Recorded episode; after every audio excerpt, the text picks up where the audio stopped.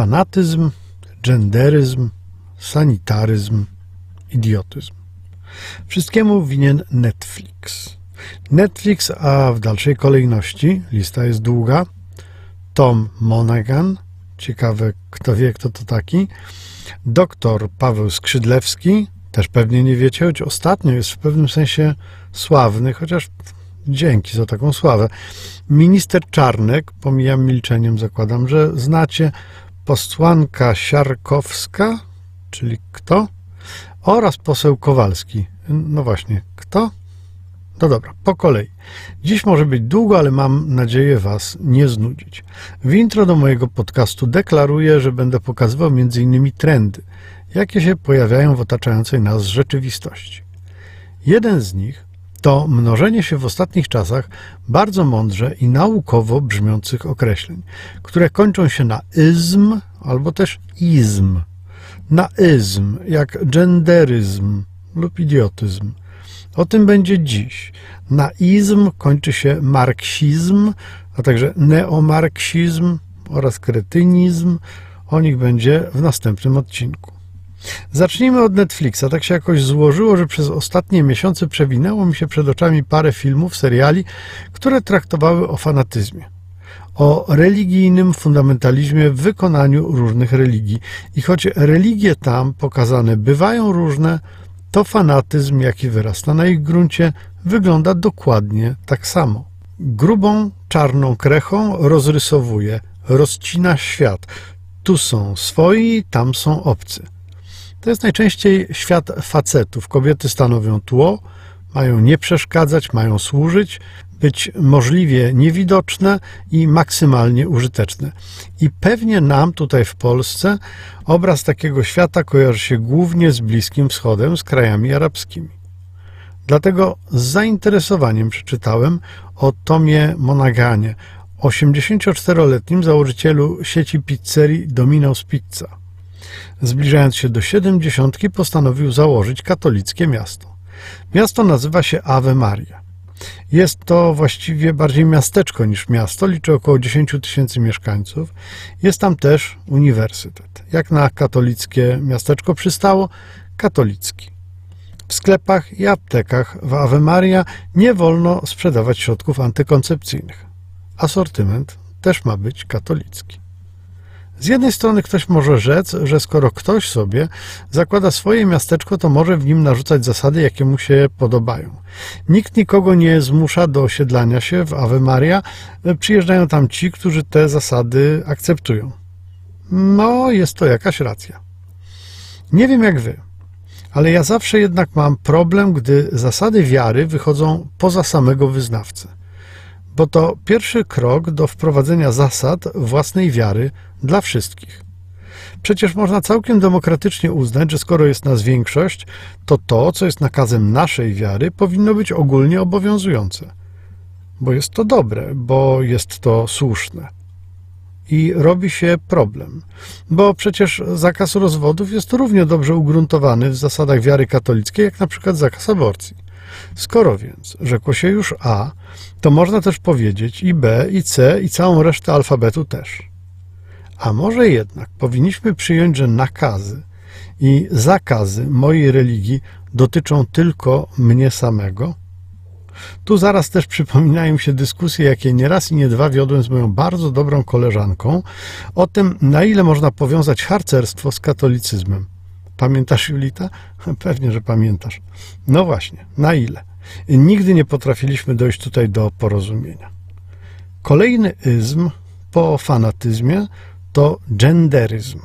To słowo, którego nie zna słownik Microsoft Word. I nic dziwnego, bo to taki współczesny dziwoląg, który chyba tak naprawdę nie znaczy nic.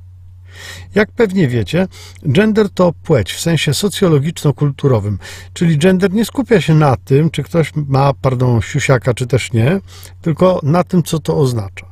Bo na przykład brak owego siusiaka w niektórych krajach oznacza, że nie możesz prowadzić samochodu, że nie możesz samotnie wyjść z domu na ulicę.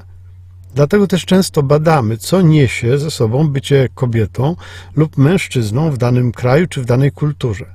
To sprawa prosta. niekontrowersyjna. Faktem jest, że problematyka gender chyba bardziej skupia się na kobietach niż mężczyznach, bo bycie kobietą w wielu kulturach oznacza więcej zakazów i nakazów niż w przypadku bycia facetem. No a prawdziwy facet, jak wiadomo, podobno nie płacze, ale poza tym facet może prawie wszystko. Ten genderyzm pojawił się u mnie za sprawą doktora Pawła Skrzydlewskiego. Nie znacie faceta? No a kto ostatnio zabłysnął tekstem o właściwym wychowaniu kobiet, a mianowicie ugruntowaniu dziewcząt do cnót niewieścich? Słyszeliście? Ugruntowanie dziewcząt do cnót niewieścich. Kto dziś tak mówi? Homo hibernatus? Spędził zamrożony 2 ostatnie stulecia, a teraz obudził się i wybrał do szkoły wychowywać dzieci, dziewczęta. No bo nie dziewczyny, skądże znowu dziewczęta. Dobrze chociaż, że nie dziewoje. Cnoty niewieście. Oh my goodness. Jak bardzo doradca ministra edukacji może być oderwany od realiów współczesnej szkoły i współczesnego życia. Przecież jeśli ten facet wejdzie do szkoły, do dowolnie wybranej klasy i walnie takim tekstem, to dzieciaki, młodzież, zabije go śmiechem i uzna za największego i najzabawniejszego kosmitę, zabawniejszego niż włochaty Alf i wyłupiastooki E.T. razem wzięci. A to nie lada osiągnięcie. Na obronę Skrzydlewskiego należy przytoczyć słowa ministra Czarnka, który nazwał go wybitnym filozofem mówiącym szczerą prawdę.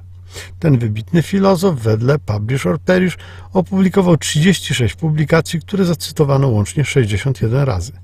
Ja wiem, to jest wybitny wynik na tle ministra Czarnka, który wedle tego samego źródła opublikował zaledwie 12 publikacji, a cytowań ma 20. Na tle ministra wybitny, ale powiedzmy sobie szczerze, tło nie narzuca wyśrubowanych norm.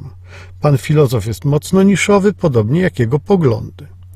A są one między innymi takie, znowu cytat. Dziś obserwujemy w kulturze bardzo niebezpieczne zjawisko moralne, także religijne, pewnego zepsucia duchowego kobiety, polegającego na rozbudzeniu w kobiecie pychy, która przejawia się próżnością, zainteresowaniem wyłącznie sobą, egotyzmem, zwalczaniem obiektywnego porządku na rzecz widzenia siebie. Jeśli takie postawy się upowszechnią, to jednocześnie zabija się rodzinę, zamyka się na płodność. Czyli droga kobieto, nie bądź zepsuta i próżna, masz rodzić. Do tego jesteś, do rodzenia. Minister Czarnek kazał się z tego nie podśmiewywać, bo podśmiewywanie się z takich wypowiedzi to, w pewnym uproszczeniu, jest jego zdaniem właśnie ten genderyzm. Ale tu się nie ma tak naprawdę z czego śmiać, bo to mówi doradca ministra, uwaga, ministra edukacji o zgrozo i nauki, o zgrozo po raz drugi. Istnieje przekonanie charakterystyczne dla kultury Zachodu, że do edukacji nie nadaje się wielu ludzi, ale przede wszystkim ateiści. Dlaczego? Dlatego, że sam ateizm jest atakiem na ludzki rozum, jest zgodą na absurd, jest pogwałceniem podstaw racjonalności. To ten sam autor, pan Skrzydlewski. 7 lat temu, co prawda. Ale internet lubi pamiętać takie rzeczy. Ateiści won ze szkół. Doradca ministra edukacji i nauki. Czy na pewno naszym głównym problemem jest urojone zjawisko genderyzmu, czy też jak najbardziej realne zjawisko narastającego religijnego fundamentalizmu? Na zakończenie wykładu o najciekawszych izmach, niejako na deser, coś lekkiego, czyli sanitaryzm. Konia z rzędem temu, kto wie, co to takiego. Wiedzą o tym posłowie Siarkowska i Kowalski. Są wszakże członkami parlamentarnego zespołu do spraw sanitaryzmu. Serio, nie robię sobie żartów. Jest zespół do spraw sanitaryzmu w polskim Sejmie. Ciekawostka taka. Nie ma, o ile się orientuję, parlamentarnego zespołu do spraw idiotyzmu, a przecież gdzie jak gdzie. Ale w naszym Sejmie zespół taki miałby roboty po łokcie. Sanitaryzm to doktryna polityczna, której założeniem jest podporządkowanie życia społecznego, politycznego, gospodarczego, religijnego, a nawet prywatnego w walce z epidemią, opisuje posłanka Siarkowska. Nie słyszeliście nigdy o takiej doktrynie? No nic dziwnego. Stworzył ją niejaki doktor Paweł Basiukiewicz, lekarz elektrokardiolog. Wiadomo, lekarze tej specjalności na epidemiach znają się najlepiej.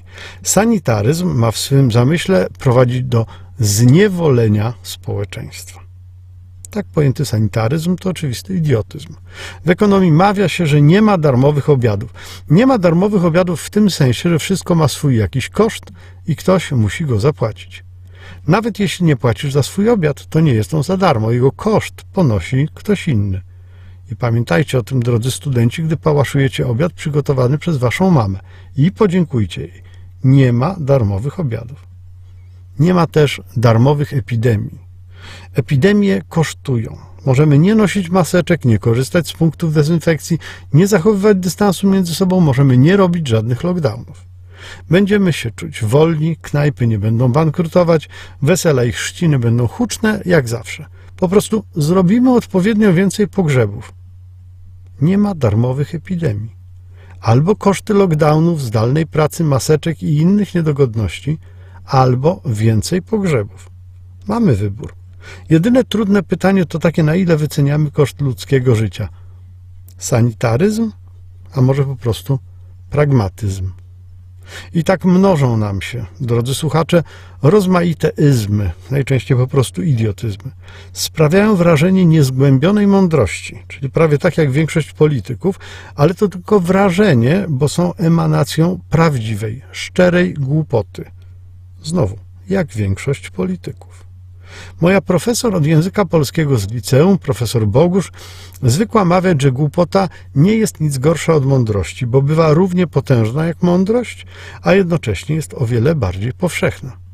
Pani profesor, wiem, że nie słucha pani tego podcastu, ale cóż, trudno się z panią nie zgodzić. Drodzy słuchacze, na dziś to już wszystko. Pytania, wątpliwości, głosy sprzeciwu, na to wszystko jest miejsce w komentarzach. A w kolejnym odcinku Off My Desk opowiem wam m.in. o marksizmie. Ale nie tylko. Do usłyszenia.